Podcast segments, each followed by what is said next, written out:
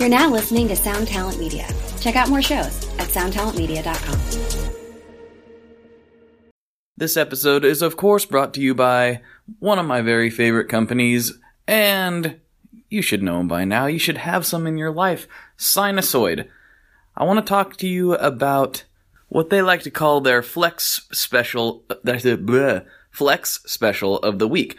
Every Tuesday, they got a new cable in a sort of custom color TechFlex type situation, and it's a unique spin, and uh, they do it every Tuesday, and it's you can scoop them up for a, a deal because I know you're used to thinking of Sinasoid, you think of custom cables. These are pre-made, they're done, they pre-select them.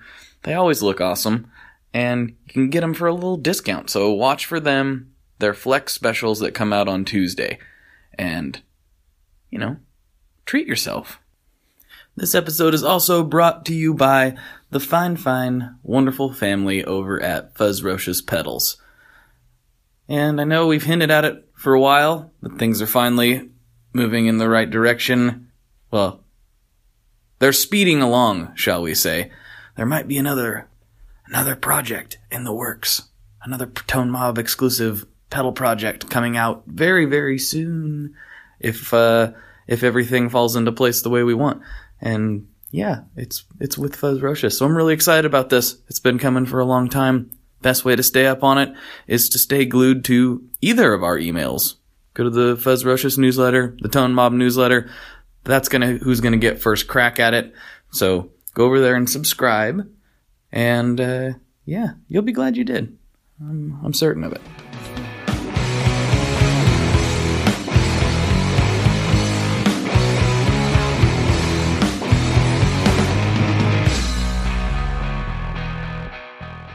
Hello, everyone. Welcome back to a long awaited episode of the Tone Mob podcast. I'm your host, Blake Weiland, and with me, at long last, I finally have Mr. Nick Greer of Greer Amps on the horn today.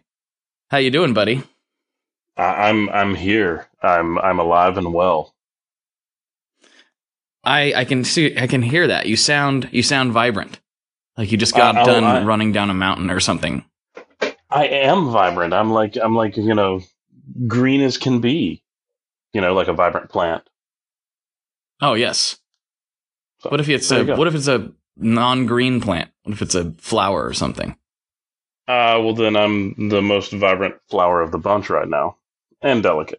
You know, Uh, yeah, you're a very sensitive man. I am. I am.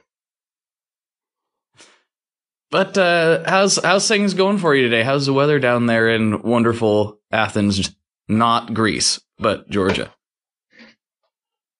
Yeah. Um, it's pretty good. It's uh, I'm looking out my little slit window here in my office, and uh, you know it's pretty bright out there. Uh, it was like thirty something this morning, but uh, it's warmed up a little bit. So you know, all in all, not a bad day. Not a bad day. I think um, I think we're just we just had a little spurt of similar weather the last couple days, and now we're just back to the gray Portland grind. Um, you know, nothing like a little seasonal affective disorder to really kick off everything the correct way. You really got to sprinkle that stuff in sparingly, though. You know, yeah, we kind of best in small doses. we kind of just overdose on it for three four months. We just go here you go, have some gray, and uh, you know, I mean, hey, whatever works. I mean, for you. it's just uh, I mean, it's there's there's no happy medium around here. It's just gray, and then like the most beautiful summers, and then gray. That's just this basically what happens. But you know, I hear you. I, I just realized that you can probably hear my chair squeaking, and it's really annoying. But whatever. Anyway, well, you know, if, if people people really don't like it, we'll have them email you about it. So I'm sure that they will. Yeah, so, someone sending an email about this. I know it's coming. you'd you'd be surprised. I have a can of WD 40 on the floor. I'm doing a podcast right now, people. I'm sorry. I'll take care of it later. So, Nick, you're a you're a you've been around for uh, quite some time in this weird little gear industry that we know and love so well. But uh, I know myself, I'm not totally familiar with your musical backstory and the history of Greer Amps as a company. And so I'm sure a lot of people, myself included, would love to hear, you know, your side of the story. How did you get to, from where you are now, where you were to where you are now? Um, it's a long and winding road. Um, as a matter of fact, uh, May 13th of this year is 20 years, uh, for Greer Amps for the company. Um, Very so, cool. uh, 20 years ago, I, um, built myself a pedal. Um, bunch of friends that played guitar heard it and decided that they wanted one. So I built them some. Uh, and then somehow one of them made it made its way up to uh, I think it was Raleigh, North Carolina. Uh, yeah, it was the Raleigh area at least. Uh, and and the next thing I knew, I had a phone call um, from this music store up there, and they wanted to like stock some of the pedals. And so, like you know, I, I never meant to really start a business. Uh, I just wanted to build a few pedals for me and my friends, and the next thing I know, you know, I'm sending a shipment of them up there. And uh, at the time, I was building them on building them on my uh, on my dad's pool table, uh, Mm-hmm. And uh, you know, just uh, kind of you know putting out what I could at the time, and um, yeah, it was kind of crazy because, like I said, it just kind of went from there. Um, you know, it it it kind of like the business kind of hung around and went through we went through different models of business um uh like multiple different models of business over the years. Um this is probably actually i think the fifth or sixth rebuild of the company that we're running now. Um Oh, wow.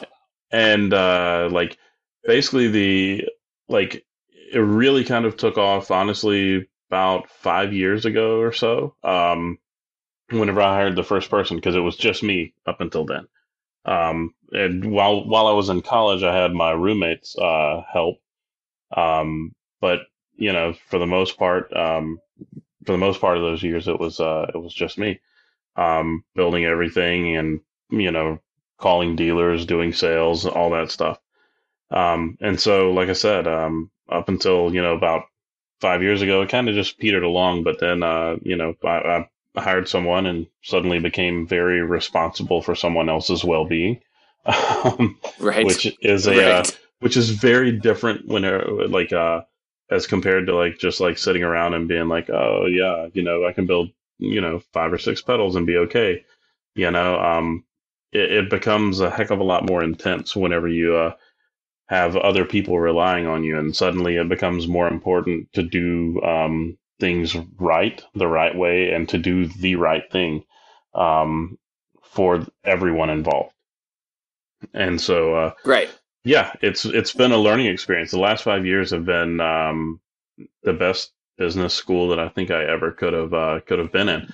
Um, while I was in college, uh, it was interesting because the um, the company was kind of doing what it was doing, and uh, it was doing well at the time. But um, we had some amps and stuff show up on like an award show. I think it was CMAs um, with uh, Alex Whedon, um, and I told my advisor about it, uh, and um, he watched it and then called me in to his office the next day. He actually sent an email out to the listserv uh, telling everyone else to watch. Um, you know, and he he watched it. I don't think he really knew what I did and everything, but he watched the, the the award show, called me into his office the next day, and he just sat me down. he was like, "Look, man, you've got a business. Um, you don't need to be in school." And uh, so I was the first person that he ever advised as a college advisor at the University of Georgia um, to drop out. like he he literally told me he's like he's like you're doing well in school, you're going to graduate fine if you keep on this track. He's like, but uh, he goes at this point, I, I feel like it w- I would be doing you a disservice if I didn't tell you to leave and go work on your business. Uh, he goes, the college will be here, you know, for for years to come. So whenever you're ready to come back, it'll be here. You know, uh, and so it was Mhm. interesting. Trying to explain that to my parents was all was very interesting too.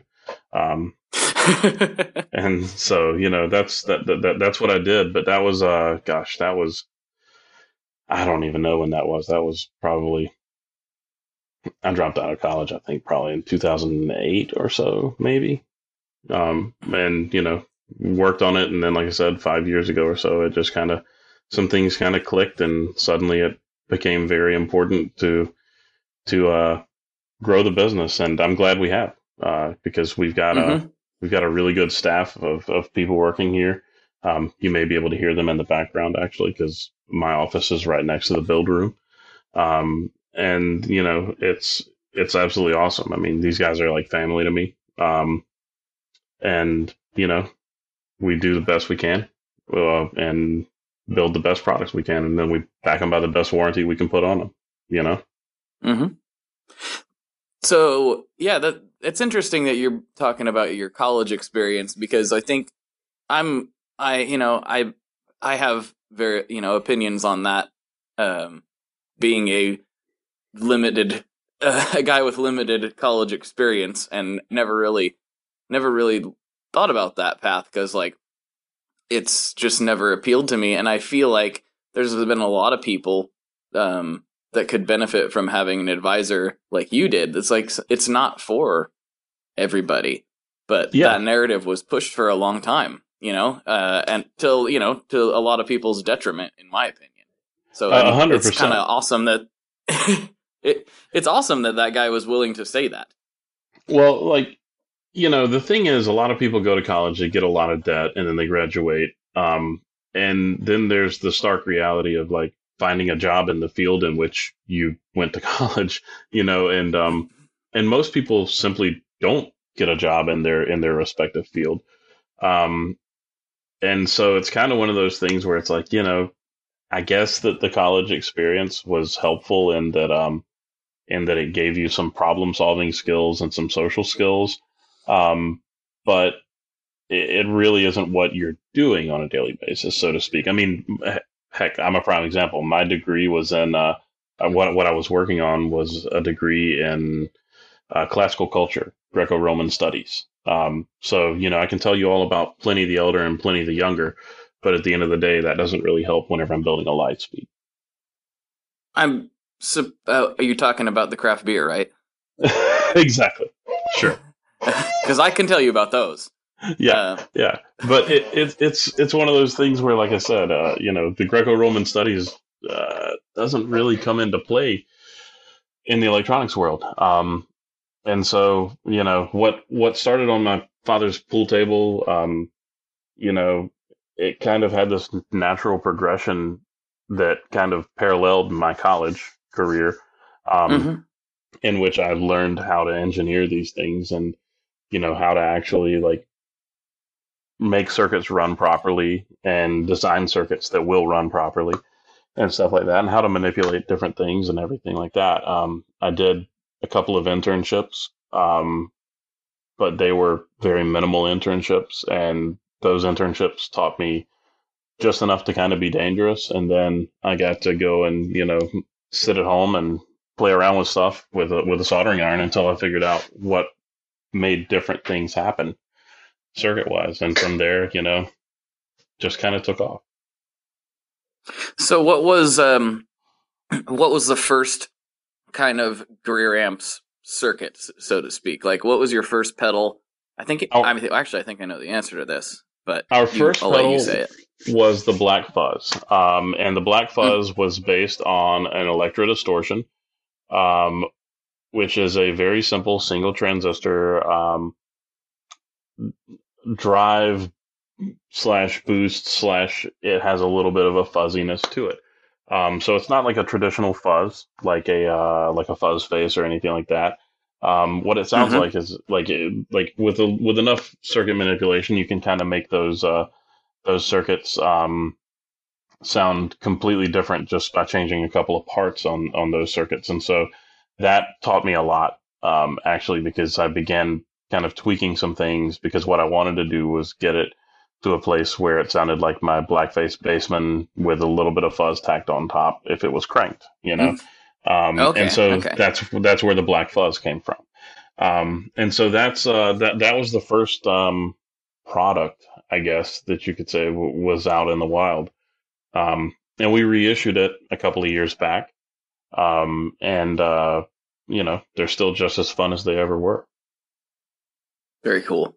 Is that the one that kind of got picked up in in Raleigh, or was that uh, Yeah, is that something else? It was that one, um, and then after that, we followed it up with the uh, with the Sonic Boom, which was just a, uh single transistor booster.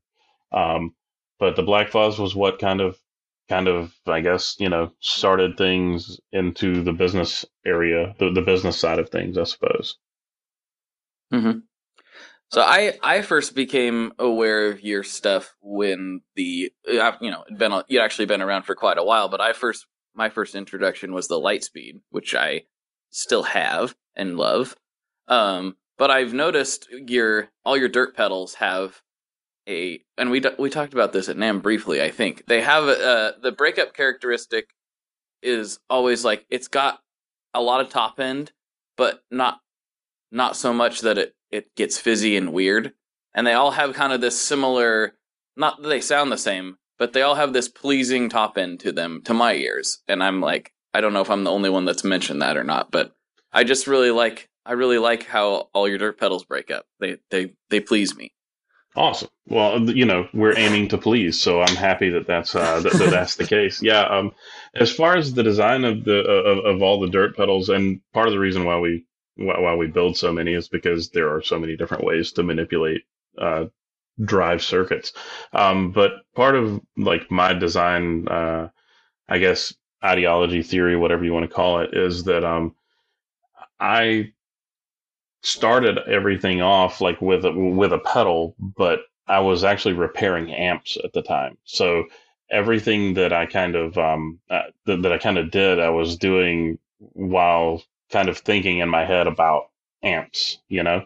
Um, so I was doing a lot of repair for a, a local music store down in South Georgia, um, and uh, while doing all like, like the repairs and stuff, you know, I'd hear the the nuances of these different amp circuits. Um, and so I, I tried to incorporate that kind of thing into the drive sounds that we do. So, you know, um, amps tend to soften up a little bit on the top end whenever they get overdriven, especially good a good tube amp does. Uh, solid state ones are are kind of different.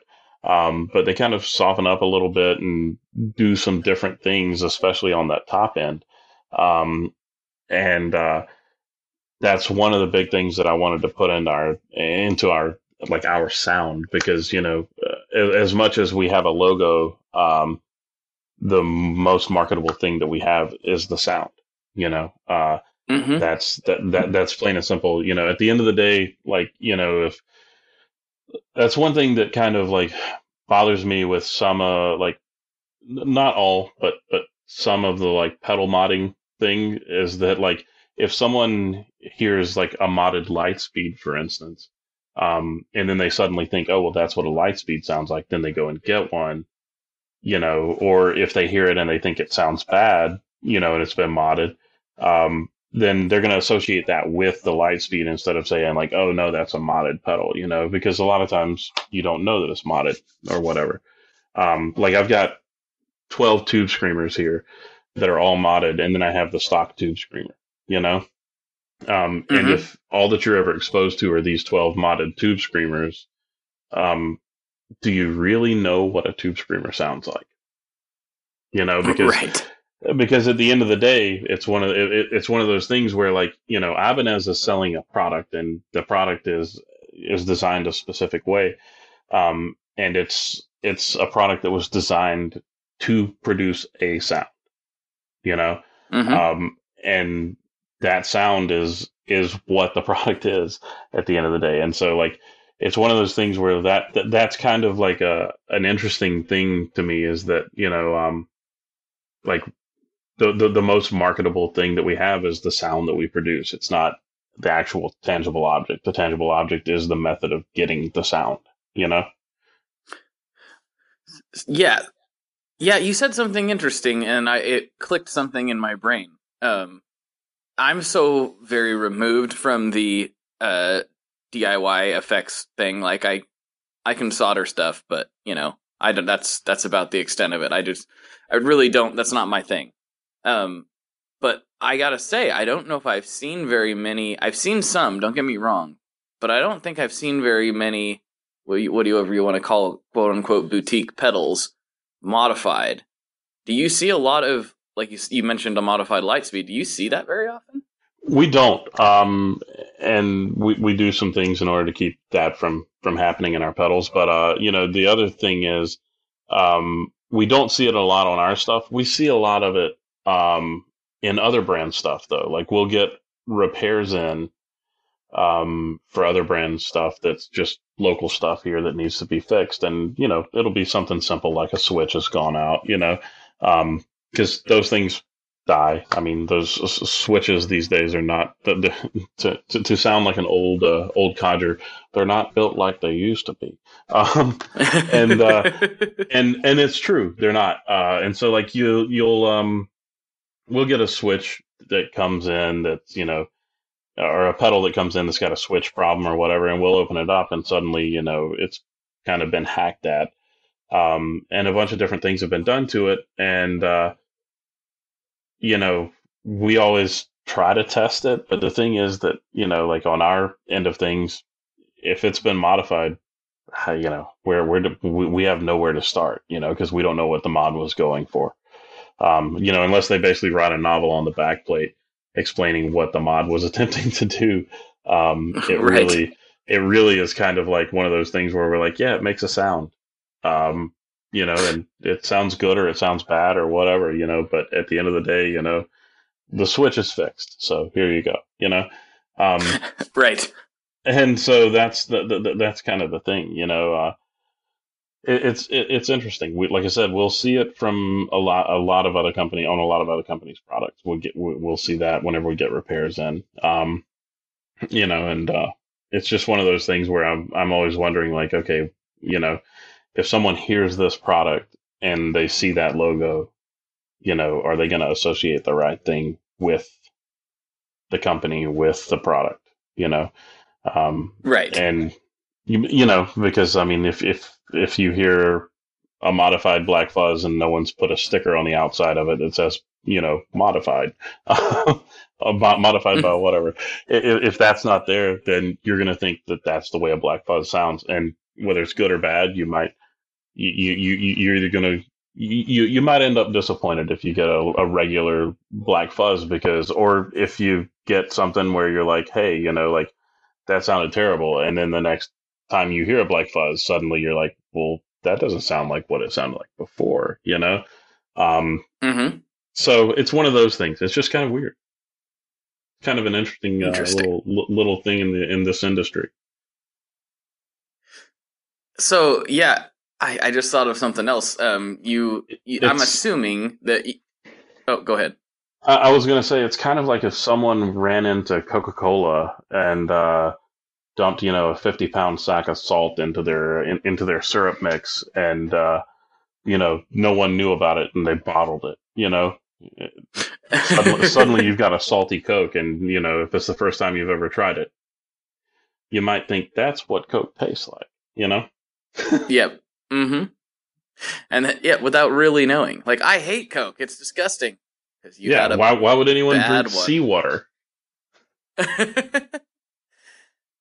uh, yeah. I think I see. I see where you're going for there. That's uh, that's interesting. I've never really talked about that with other people, but yeah, I'm sure there's a lot floating out there that's like, hmm, somebody somebody messed with it. You know, I got this EP booster and it sounds different than the other one because the guy changed something in it. You know, yeah. who knows? Um, interesting. That's an interesting problem that I've I've not considered before. It's it's always this industry is always interesting, man. Well, that much I'm very hyper aware of. it's I keep I, you know I've talked to people from other other businesses and and kind of try to explain the oddities and eccentricities of this one, and they're they're just like, you people are crazy. you know? Yeah. Which we maybe we are. I don't know. I, I, think we are. I think you have to be a little crazy in order to, to to to exist in this industry because I mean, you know, you have to kind of butt head with crazy every now and then. So. Yes. So I'm assuming the Greer amps name. Most people know you for your pedals, but yet you're Greer amps. I know you make great amps. I've played them, but I think most people, and myself included, associate you with pedals. How did that kind of work out? Um, well, the company started out as Nick Greer Experimental Designs. Um, that was the name of the Well, company. I- Um, I like that. so so um, that that was the name of the company. You'll you'll you'll find a bunch of like our old hand painted stuff. If you look on Reverb, I'm sure there's some up there um, that says Nick Greer EXP Designs, and uh, different people had th- thought that the EXP meant different things. I'm setting the record straight. It meant experimental, um, and uh, plain and simple, like the, the the web address for the old website was so long that people had a hard time finding us. And uh, you know, we just you Ah. know, anytime that like I would hand someone a business card and I'd write it down. My handwriting is is okay, but you know, if they couldn't tell what it was, um, you know, they'd never be able to find us. Um, and so, you know, we just kind of, I, I- just sat down one day and I was like, okay, you know, it was one of those, one of the many rebuilds that this company has had. Um, and I was like, you know what? We're just going to be Greer amps because we're building amps now. By that time, we had already started building amps. Um, and we were actually selling them under the Nick Greer experimental design names. Um, but like, you know, we, uh, I was like, you know, uh, I'm rebuilding the company. I, I, I have the opportunity to rebrand. I can make it a little bit easier and a little bit simpler for people to find us. And uh, so I just uh, registered the name as Greer Amps, and uh, and we kind of went from there. I see. I see. So let's can we talk about some of those rebuilds? I find that that stuff to be very interesting. Like what what did those look like? You said five or six times. Can you talk about any of that and the reasons Um, and why and how? It was product line changes, um, crazy life experience changes. Uh, like uh, at one point, one of the rebuilds was actually kind of due to a divorce. um, Okay. and uh, you know it, it was that kind of a thing where it, it you know like there were there were many different different factors that had different impacts on me personally and the business um and uh you know it, it was one of those things where like we went from hand painting the pedals into you know using the faceplates uh kind of thing um and then you know at some point we added you know the screen printer boxes as well um which before anyone starts yelling at us about that, we are going to continue to do the face plates because we get a lot of people. I get a lot of emails from people asking, "Are you going to stop doing the face plates Please don't stop doing the face plates So um, we're going to keep doing those.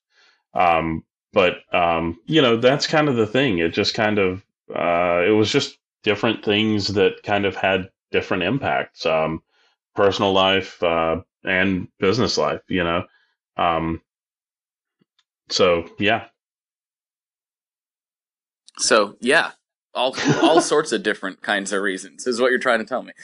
yeah, there there were multiple Uh, reasons. Like I said, uh, like some of it was product line related. Some of it was um, was a, a, business model change. Uh, for years, we didn't sell direct on the website, um, and after we actually, you know, became aware of of the ability to track users on our website, we realized that you know we were not capturing the uh, the quantity of sales that we could have been because our dealer network was super small at the time.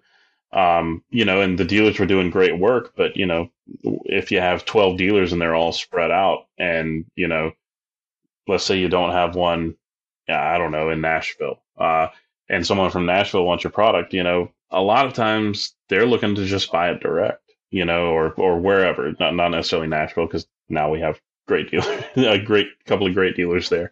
But, um, you know, like the, the, there are a lot of people that just want to buy direct. And so like one of the, one of the rebuilds was the, um, just sh- the, the, the shift to, uh, okay, we're to, you know, have dealers and we're to have the website where you can purchase direct from us. Um, and you know, it was, it was kind of a, it, it was a big change for us because suddenly we started capturing those sales, seeing that, you know, hey, we've been missing out on a bunch of stuff for the past little while. And then on top of that, that actually helped to grow our dealer base um, because it got us more exposure in areas that we didn't have exposure in. And people would, you know, take the pedals in to music stores and show them off to their friends that work there. And suddenly, you know, hey, people want to buy this, you know, and um, it just kind of it, it, was a big change. So that was one of the one of the big rebuilds was um, kind of like you know let's let's evaluate the product line, shut everything down for a little bit, strip the product line down to what it actually needs to be, instead of you know making all these pedals because we used to build a ton of them. Um, and you know really focus on doing the best job that we can um, you know instead of doing an okay job at 35 pedals let's do the best job that we can at you know 15 or 20 kind of thing mm-hmm. So, so, so uh, that, that's uh, that's kind of interesting because probably the nature of you being around for a while but i think these days most people start direct and then start adding in dealers later um, right. when they're first when they're first starting out. So that's kind of a, an interesting perspective change. Yeah, and like uh, in '98, whenever I started the company and we had our website, um, programming a uh, shopping cart for a website was uh, was a task. Um, yes, it involved a lot of a lot of HTML and uh, and that HTML broke pretty regularly. Um, and so it was it was a lot of uh, a lot of maintenance and a lot of um, I don't know it was it was pretty painful to have a, a shopping cart at that time, um, and so like I said, you know that's that's actually one of the reasons why we didn't sell direct for a little while was that you know the technology was limited back then, um, and it it stayed it remained limited for a long time actually. Um, you know, uh, I don't I don't think that the average uh, consumer really um, knows how difficult it was to have a shopping cart on a website up until probably about five or ten years ago. Um, it was mm-hmm. pretty darn difficult. Yeah, so. I mean, you were. That's why your average consumer guy basically started an eBay store or something like that. Ex- exactly. It, it was hard. That stuff was not drop drag and drop the way it is right now you know? Yeah. Um, now totally you just changed. click a button and, and suddenly your shopping cart is active. yeah. It's, it's, it's almost like, wow, this is, a well, it's amazing that we have the, you know, guys like me have the ability to do that kind of stuff because I couldn't. You ask me to program HTML, that would be, uh, that would be a joke. I mean, yeah, yeah, and joke. see, like that yeah, if you want to talk about rebuilds, that was another rebuild at one point. Uh, you know, I, I, programmed all the website by myself for a long time. At one point, we brought a, a new programmer in and, uh, you know, basically gave everything over to him um, to to build the website and everything. And so, like, he was able to to kind of like up our presence online through whatever he was doing, all of his wizardry. Um, and uh, yeah, I mean, like like it, it, and once again you know take a evaluate the products strip the products down to the ones that are doing well um, and you know roll the new website out kind of thing um, and so it was just that kind of a thing you know there, there there's a lot of stuff that happens um, in a business that you know I, I never thought about um, you know it, th- there's just a lot of a lot of uh, a lot of interesting things whenever it comes to to running a business, especially in this industry. This industry keeps you on your toes. That's that's for sure.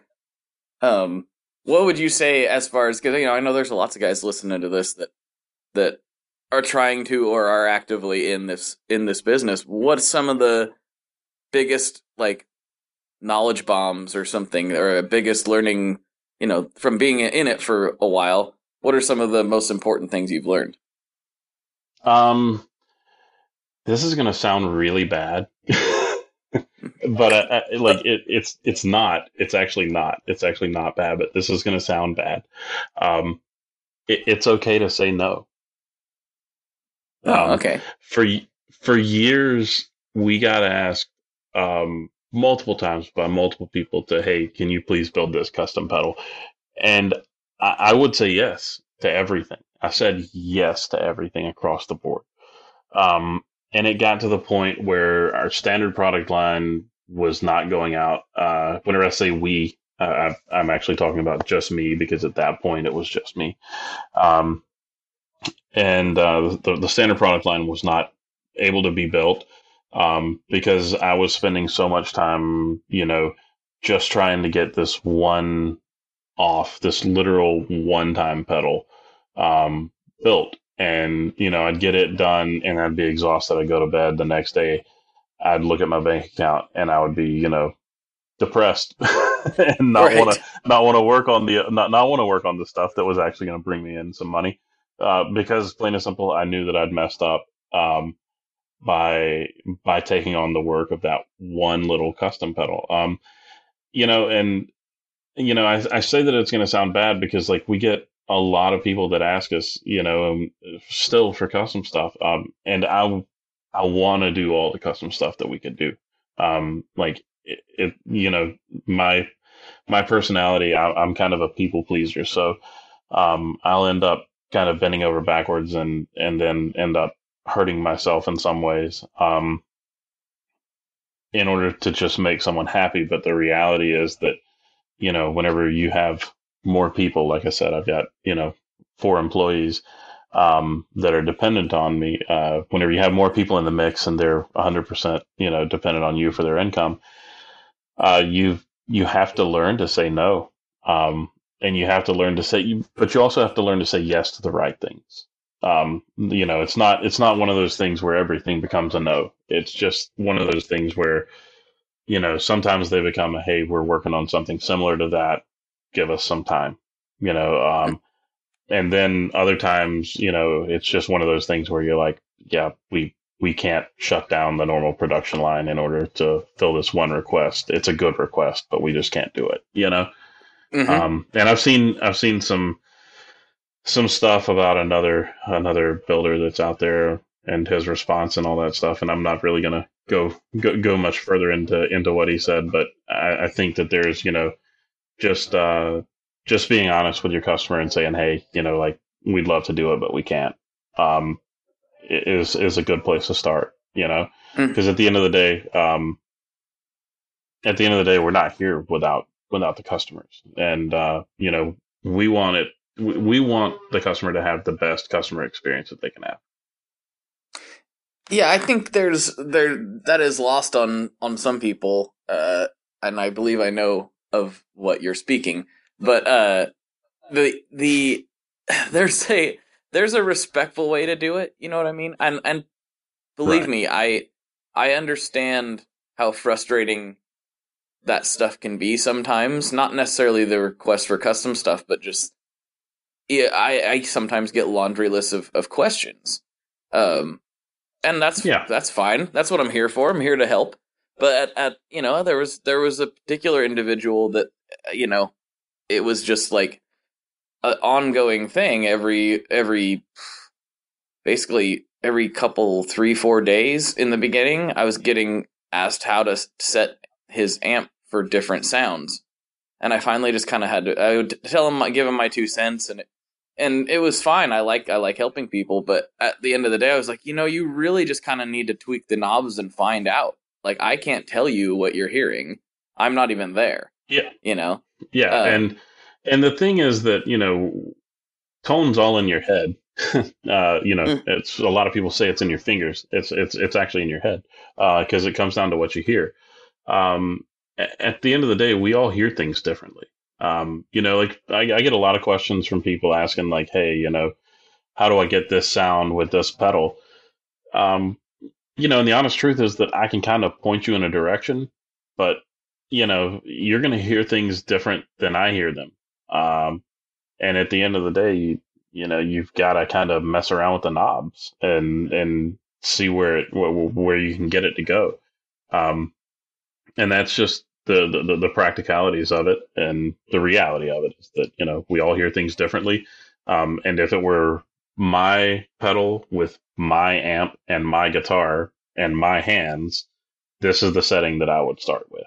But that might not work for you you know Well, yeah, and then that's the room you're in, and then like your physical, like you said, it's in your head. Your physical body, the way that eh, that those sound waves strike your bones and vibrate up, is different Yep. because like you're obviously like way taller and bigger than I am. I'm a little dude. I I guarantee you that plays that factors in to some degree, especially in different locations. You oh, know? Oh yeah, well, I mean, you know, I, I really like Warren Haynes' tone. I don't think that Warren Haynes' tone would uh would be quite where he sets it if he was like you know 150 pounds. right. I You know? I agree with that. Yes. He, uh, you know, uh, and uh, you know, I'm not I'm not bagging on him by any means, uh, but you know, he has he has big man tone, and that's not a that's not a bad thing. It actually is an amazing thing. Warren Haynes' tone is one of my favorites. Um, and uh, at the end of the day, you know, I, th- I think if he was like I said, a 150 pound, you know, little skinny guy, it would uh, it would be a completely different setting that he would choose on his amps and his pedals and everything else. Um, and I, I think it's just because plain and simple he'd hear things differently. You know, hmm Yeah, it's it's. I didn't really even think about that until I don't know, probably a couple of years ago. It might have been when I was talking to Brian or uh, somebody. I don't know who I was talking. I- In fact, it was Brian. I think we did a podcast about it, and it was like he it was like, well, you know, like the way you're built is it'll make you hear things different. I'm like, I never even imagined that. Everything everything factors in at the end of the day. It's kind of it bizarre. does. It, it, well, it's it's bizarre, but it's really cool because, like, you know, um, it's one of those things where it, it it's something that truly does make us all unique. You know, there's a lot of things in this world that are marketed you know, buy this and you'll be unique. No, the, the reality is that the thing that makes you unique is how you're made, how you are made. You know, and um, and at the end of the day, like, I mean, tone is one of those things that is pretty darn unique to each individual person because even if you're trying to cop someone else's tone, um, the way that you hear Eddie Van Halen's tone and the way that Eddie Van Halen hears it and the way that another person hears it, th- those are two or th- those are three different pictures. You know, Mhm. audio wise, those are three different things, and um, you're gonna get a different sound even though you think that it sounds exactly like it. You know. At the end of the It's day, it's whatever makes you whatever makes you happy. Yeah. Does do Exactly. you strum that chord and it's like, mm-hmm, then then you did it right. Uh, You know what I mean? Yeah. like it, it, if you strummed it and it makes you sad, uh, then stop it. un- unless you're trying to make it you sad, like Yeah. like some sort of Yeah, uh, yeah. Robert, you know, Rob, you know, a cure type situation. Yeah. I Well, don't know. i- if, if you're if if you're trying to do that, you got to have a little bit of joy over actually achieving the sadness, right? So I mean, you're still happy. Boom! Look at that. exactly. oh, oh man! I never dreamed that we'd get so deep, so deep, talking about feelings It- and stuff. Yeah. Feelings. Yeah, we all have them. It's it's it's No. weird. We don't we don't talk about them enough. No, I don't have any feelings. I'm I'm a oh, neutral Oh, yeah, you do. individual. I'm very stoic. Yeah. Okay. Okay. Sure. Sure. No, I get Those worked are the up. people that I the, the- I was about to say the pe- people that claim that are usually the ones that get the most worked up. oh oh I get worked up. I mean, I've been worked up on this this show uh, more than a time or two. It's usually when somebody makes a has a opinion about food that I disagree with, I get real worked up about it. You know. well, pho is the uh, is the perfect food, and that's all that we need to have on that discussion because there's Excuse- no other. Uh, uh, yeah, yeah, pho is the perfect food. It's it's the best food that there is. Yeah, are you sure about that? Yeah. What do you like about it cheeseburgers so are like much? a what do I like about pho? Everything. Yeah. Like there's about it. literally nothing that I don't like about it. Um, like nothing. You do, could. do you have a, do probably- you have a speci- like a special variety that you like the best? I like the ribeye the most, but I mean, you know, crazy as it sounds, you could probably throw a dead rat in there, and I'd probably be like, yeah, it's pretty good. oh yeah. Yeah, I mean, don't don't try it, but I'm just saying, like, you know, I'd probably be like, eh, you know, it's still fun. Um, when you know, it's like it- like on the hierarchy of foods, it, for me at least, it goes uh, pho number one, cheeseburgers number two, and immediately behind cheeseburgers, uh, if not possibly like edging up on cheeseburgers, are tacos. Mm-hmm. I'm I'm down with all So- this. So so I'm also having a weird realization uh, that I Mhm. may have been pronouncing that incorrectly for like a long time. Ah, have you been calling it pho? Yeah, Mmm, yeah, it's pho. I didn't know that. I'm like clicking Or at it, least like that's- I'm like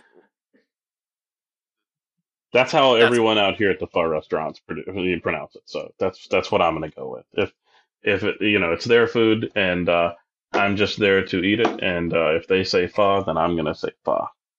I'm with you on that. I just didn't know. And I got to I have a I have a I don't know if it's really a confession, but it's a it's just something I feel I must share with you being as you're such a lover. Um I only recently had that for the very first time just like a couple weeks ago. Never had it before. Uh, you got to work on that. I loved it. You, you- I- yeah, I I, mean, like it. I, I genuinely think it's the only perfect food. I mean, like you, you know, like of course, once again, this is one of those things where just like tone, it changes from person to person. The pho does as well because you get the plate full of all the stuff, and you know you get all the bottles. You got your hoisin sauce, your your sriracha. Um, you know, you might go to one place like like where Aaron and I go to uh, that has their house made sauce. Um, and you know, you add different things to it and you get the balance right. And once you get the balance right, you just dive right in.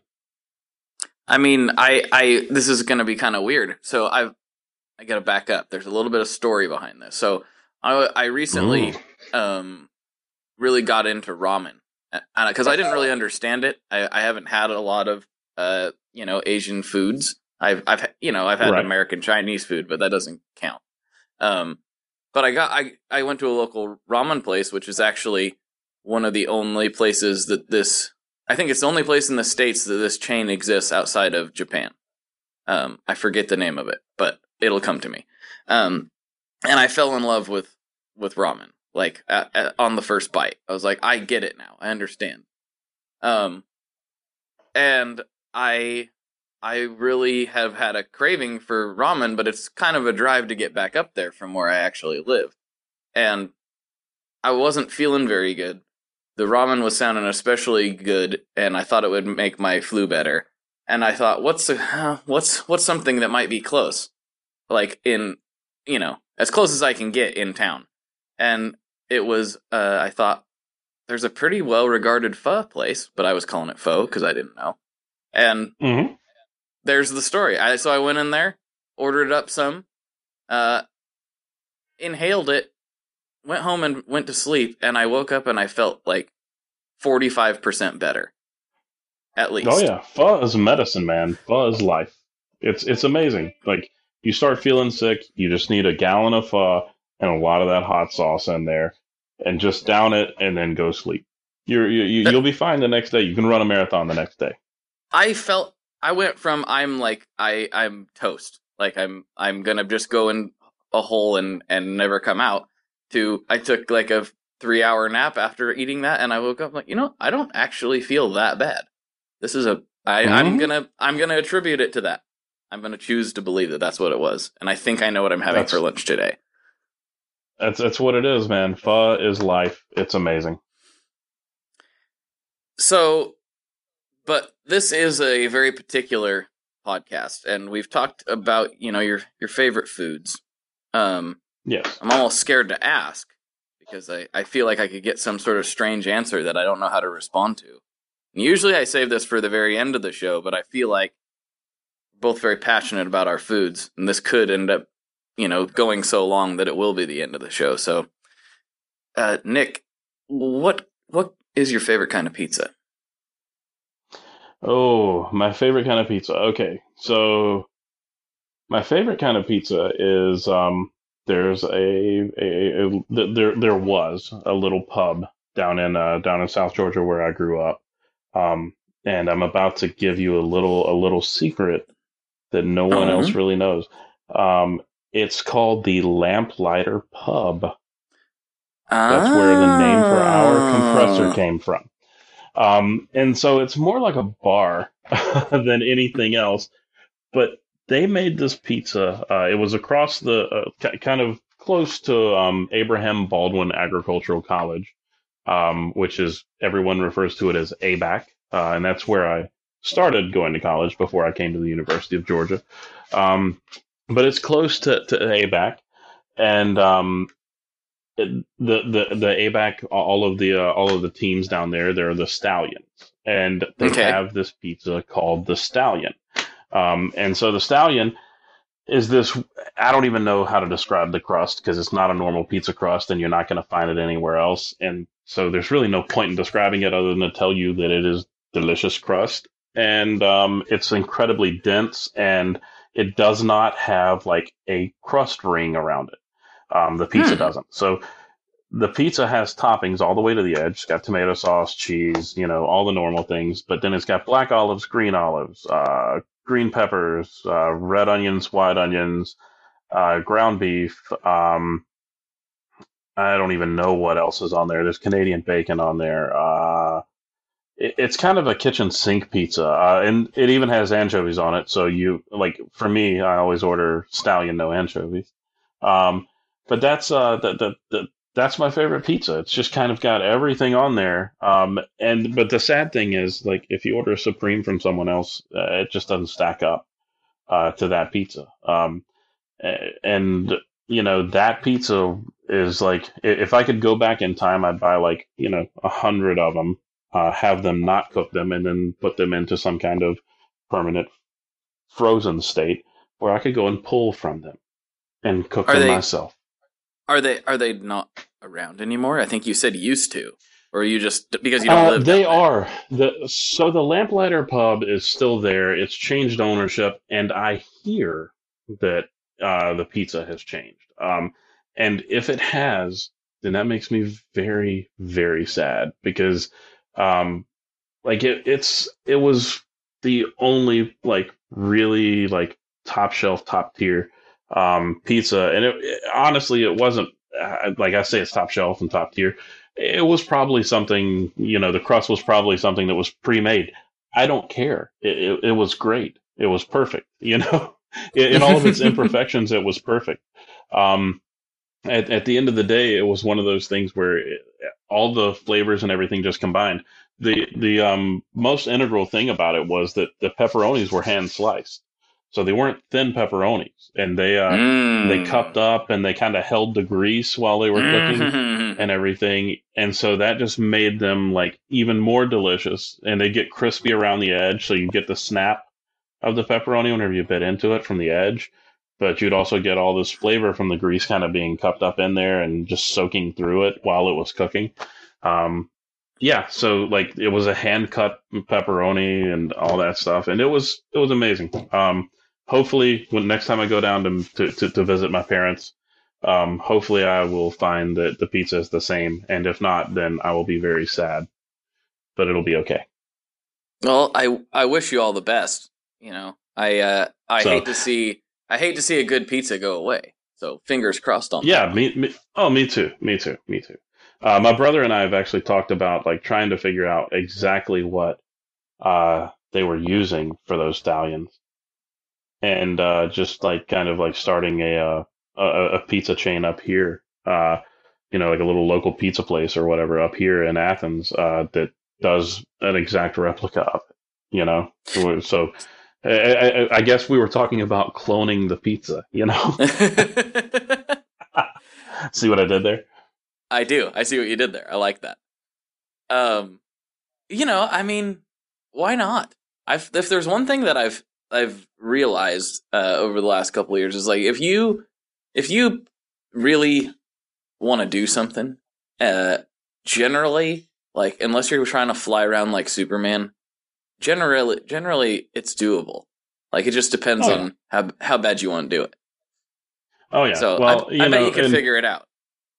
my pizza cravings are uh, are pretty strong these days. So you know, I might have to do that. You know, uh, I gave you my top three. Number four is is pizza, and if I had access to the stallion, honestly, it would be probably like number one. No, not number one. It wouldn't. It wouldn't unseat. Uh, it wouldn't unseat pho, but it might unseat. It might move tacos down actually, which is really weird for me because I do love me some tacos. I love tacos so much. Mm-hmm. I mean, all of those things you listed, and then like like I'm I'm with you on the cheeseburgers. I talk about pizza on this podcast a lot, um, which I do love pizza, but my I think my first love is probably burgers. Um, good, Yeah. good, good burgers. But uh, and then uh, man, I think I think we should just probably eat together sometime. Just feel like we would do we would pair up well. Well, let's do it after June because up until June, I want to this kind of restrictive thing. You know, trying to live a little bit longer. Oh, huh? but but but but but you know once once June passes, um, you know I'll be uh I'll, it'll kind of be no holds barred on uh, on the food choices. Uh, well, okay. I don't know how restrictive you're getting, but I mean, uh, good. Oh, I'd it's love to cook you. I'd lo- I'd love to cook you a brisket sometime. Oh, that'd be amazing. I would uh I would definitely uh, I would definitely take that, uh, and I could actually eat that right now. well, see, there you go. There you go. That's that's fantastic. Um, well, we are approaching the the hour mark, but is there anything else you'd like to plug, talk about, uh, get out there for people? Any anything at all? Uh, I don't really know. I mean, uh, I think we kind of covered it all. We talked about food, uh, which is integral. We talked about tone, um, guitars. I mean, like guitars are amazing. I love guitars. Oh yeah, you told I me. I think too. I think I know where what I'm gonna do because I don't really have a good acoustic, and I thank you for steering me down the path. Uh, Oh yes, uh, Baxendale. He's next door to us. He's like, well, not really next door. He's like five doors away. He's right across the parking lot from us. Um, and uh, yeah. So okay, everyone that's listening, uh, like keep listening, but uh, write down uh, the name Baxendale, uh, B A X E N D A L E. Uh, Baxendale guitars. Uh, they take vintage harmony and uh, and Kay guitars, like acoustics, um, harmony and Kays and and stuff like that, uh, Stellas, all those things, and they take them apart and uh, they pull the back off, they pull the neck off, uh, they pull the frets out of the thing, and they put new frets in, um, rebrace everything, pull all the old bracing out, rebrace everything, um, and then slap the back back on there and reset the neck at the proper angle, um, put a new bridge on it, and um, they you get this guitar back that looks old because they don't redo anything on the finish. Um, but you get this guitar back that's like it looks old. It's it's actually like legitimately relict. Um, and you know because it's a sixty or seventy year old guitar, um, and uh, with a sixty or seventy year old finish. And at the end of the day, like you get this thing back, and it sounds like this mo- the most amazing acoustic you've ever played. Like I mean, I've got four of their uh, of their conversions. Uh, one of them's a Stella, all birch, uh, all solid birch guitar, which I didn't think the birch was a tone wood, but this guitar will change your mind on that. Um, one of them's a Harmony H165, which is all mahogany. Uh, I have a KK22, which is mahogany back and side, spruce top, super jumbo. Um, and then uh, I've got this little parlor size uh, Silvertone that they redid, um, and they've all been re- redone by Baxendale. And those are the guitars that get played. Um, my Gibsons and my Martins, sadly, sit in their cases.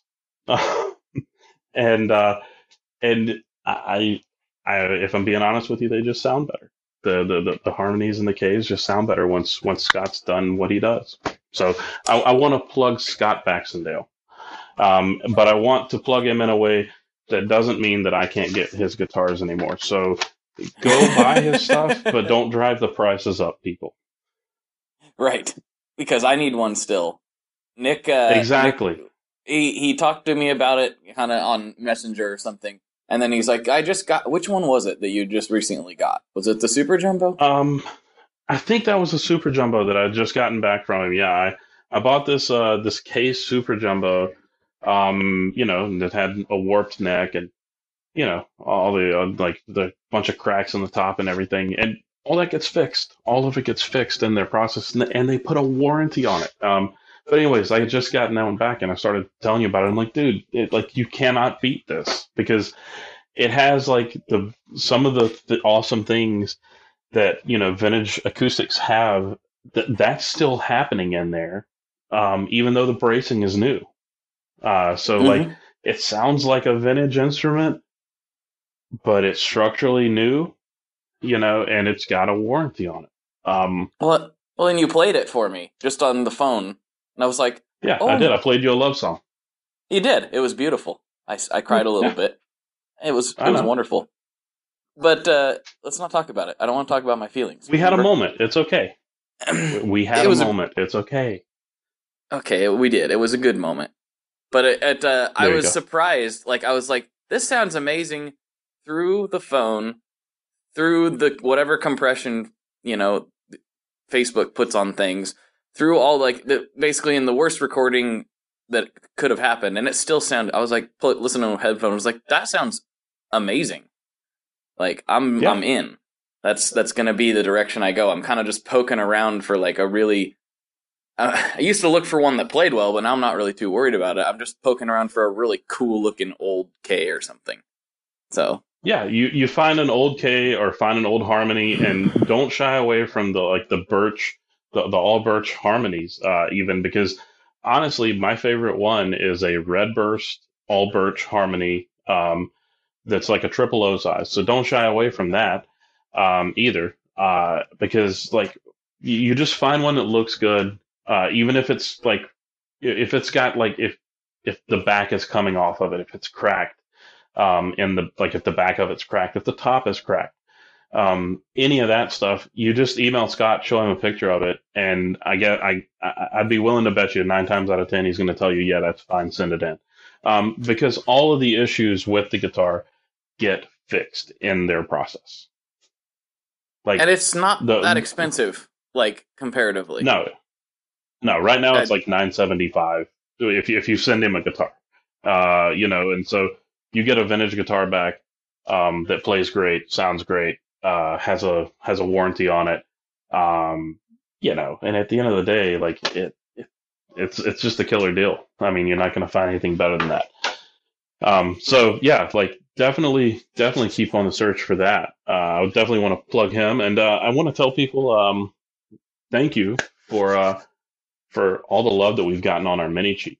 Um, our oh. mini chief amp has uh, has kind of just taken off and blown up, and everything is going crazy with it right now. Um, it sounds so Andy, good. I, I think that Andy hates me for designing that amp actually uh, because his job primarily as of late has been to uh, to, to, build mini chiefs. Um, but uh, yeah, I want to I want to say thank you uh, for, for for everyone that's that's gotten one because uh, we're having a lot of fun with them. Like Andy Andy might have like a little bit of a of a of a of a you know look of disdain on his face, but in reality, he loves the mini chief too. Um, and uh, those little things are a lot of fun. So if you haven't checked one out, I encourage you to check one out. Um, if you have, then thank you. Uh, well, I liked it a lot. So yeah, just throw, just throwing it's, it out there. You know, if that means anything, it's it's three watts. Um, it's got four, eight, and sixteen ohms on the uh, ohm outputs on the back of the thing. Uh, you know, it's a head, um, and you can run you can run the thing on on a couple of 412s easily, no problem. And it's very loud for three watts. Like the efficiencies that we packed into that thing are just amazing. And it's it's all tube. Um, and it's hand built right here. It uses Mercury Magnetics transformers. So there you go. There's a Mercury Magnetics plug right there. Um, they build top tier stuff. Um, and at the end of the day, you know, like it's just one of those amps where you kind of have to have fun. I don't know that you could sit down and, and play it and not and not end up smiling some somehow. You know, uh, the cleans sound great, which yes, even though it's a three watt amp, it does have cleans. Um, the drive What are those? is full and textured. Yeah, exactly what our cleans. Yeah. but the drive is full and textured, and the beauty of it is is that it takes pedals well. So, yeah, uh, I I want to plug the Mini Chief and uh, and also check out our Tomahawk uh, and of course the Lightspeed. So if Of you course, haven't had the, the had a chance to check out, have you if you haven't had a chance to check out a Lightspeed, I definitely uh, think you should. Um, if you haven't had a chance to check out the Tomahawk, um, if you like tweed sounding overdrive, it is one of your best friends. It sounds so good. Um, and I think you'll like it. Uh, one thing to note on our products, uh, they're all sensitive, just like me. Uh, so if you turn the volume control down on your guitar, you're going to get less drive. If you crank it up, you're going to get more grit. And uh, so they're they're built to behave and act like amps. Uh, all the pedals are, and so you know uh, we want you to, to actually mess around with the knobs on both the pedal and the guitar so that you can see what that does, as well as your pick dynamics, because we build everything to do the things that good amps do. Uh, you know, the pedals are built to do all those things um, just as well as the amps do. Beautiful. Well, that was a good. That go. was a good, good, good pluggage uh, at the end. Where can everybody find you on the interwebs in your various places? You can find me at greeramps.com on Instagram. Follow us at Greer Amps. Uh, on Facebook, we're a little bit different. We're Greer Amplification. Um, and that's because someone else decided to be Greer Amps for a little bit, and we had to shut that down. Uh, and uh, on Twitter, we're kind of on Twitter, but not really. We don't really pay pay that much attention to it, just because uh, it's one of those platforms that I've never really gotten into myself, and I'm the one that runs the social media accounts um, most of the time. Sometimes we have some help with that. Um, but uh, on Twitter, we're at Greer Amps. So there you go. Uh, the only one that's different is uh, is Facebook. Like I said, Greer Amplification on Facebook. and if you guys want, Nick's in the Facebook group, and he, and guess what? Unlike some people, he responds. It's it's wonderful.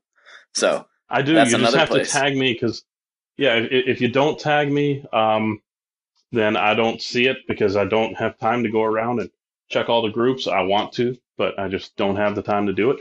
Um, but if you tag me uh, and ask me a question, or if you tag me and throw me an insult, feel free to tag me. You know, whatever, uh, wh- wh- whatever you got, I'll take the heat. Um, uh, but yeah, like we're even I'm though you are sensitive, and uh, I am sensitive, just like my pedals and my amps.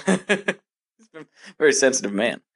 I like it. So there, there you go. But yeah, I'm I'm definitely in the group, and uh, you know I'm open for some conversation.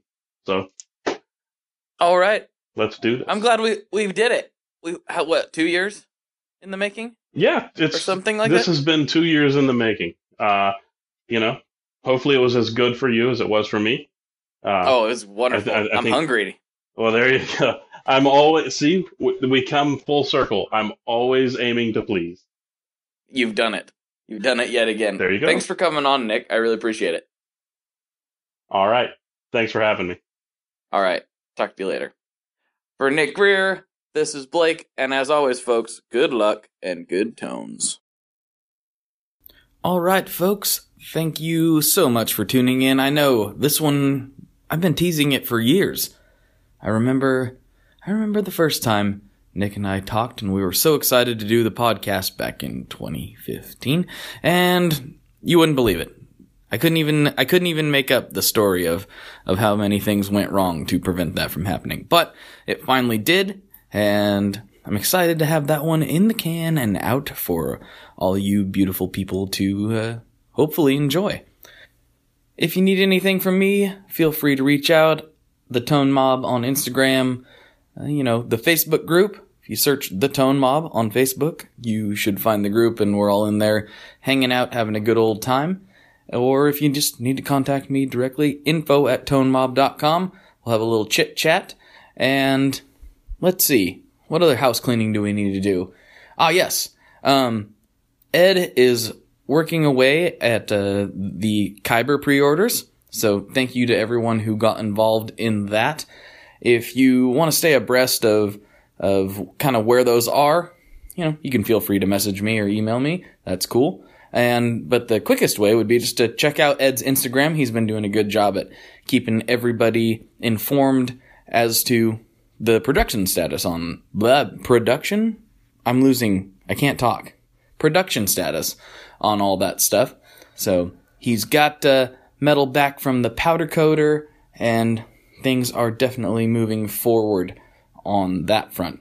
So, again, thank you for listening. Hope to talk to you next week. Bye.